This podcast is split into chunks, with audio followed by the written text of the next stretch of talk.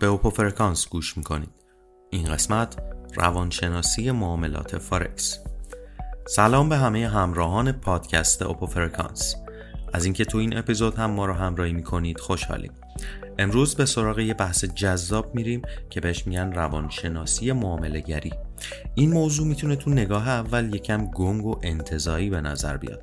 ولی وقتی از زاویه دیگه بهش نگاه می‌کنیم می‌بینیم که شاید مهمترین مهارتی باشه که یه تریدر باید داشته باشه.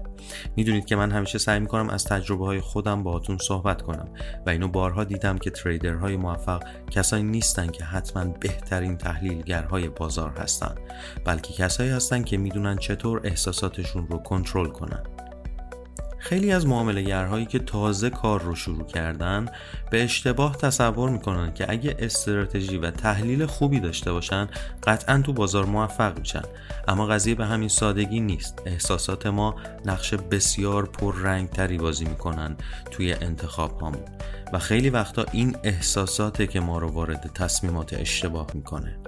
ترس از ضرر، طمع برای سود بیشتر، پشیمونی از تصمیمات قبلی، حتی هیجان بیش از حد برای وارد شدن به یک معامله جدید. همه اینا می‌تونن عملکرد ما رو حتی با وجود یک استراتژی مناسب خراب کنن. خب چاره چیه؟ باید با احساسات خودمون آشنا بشیم. چه واکنش هایی توی شرایط مختلف بازار از خودمون بروز میدیم؟ مثلا فرض کنید در عرض یه هفته چند تا معامله با ضرر پشت سر هم داشتید در اینجور مواقعی خیلی از تریدرها می‌خوان که حتما اون ضرر رو جبران کنن و معمولا اشتباه بزرگی که می‌کنن اینه که ریسک معامله بعدی رو به شدت بالا می‌برن. به اینجور رفتارها میگن معامله های انتقام جویانه یعنی فقط و فقط به قصد ثابت کردن اینکه تریدر قوی هستیم وارد بازار میشیم. ولی نتیجه اغلب چیز دیگه ای میشه و یا یه ضرر بزرگتر می‌کنیم و ناامید میشیم. یه نکته که خیلی مهمه اینه که همیشه یادتون باشه تریدرهای موفق بهترین تریدرها نیستن. بهترین ها کسایی هستن که می‌دونن چه موقع باید ضرر رو بپذیرن چه موقع صبوری رو انتخاب کنن و چه موقع کاملا قید معامله کردن رو بزنن و کنار بشینن.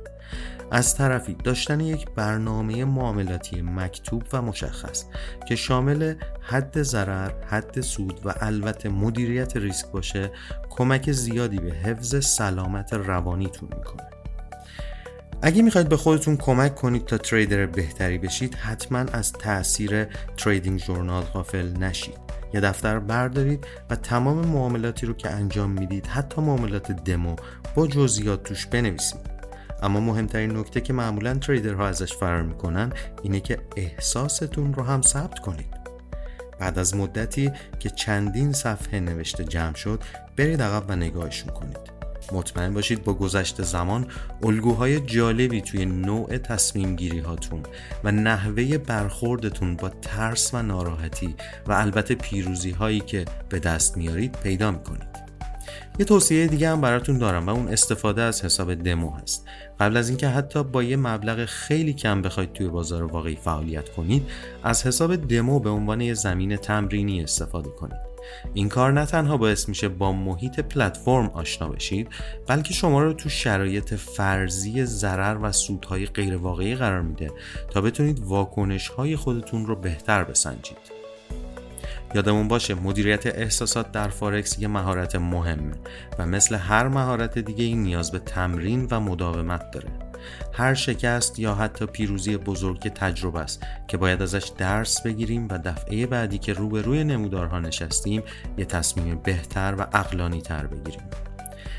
از اینکه امروز وقت گذاشتید و توی اوپو فرکانس با ما همراه بودید ممنونیم برای دنبال کردن اوپو فرکانس و شنیدن روزانه محتواهای صوتی ما که شامل تحلیل، آموزش و سیگنال های خبری میشه ما رو در پادگیرهای پر مخاطب follow کنید.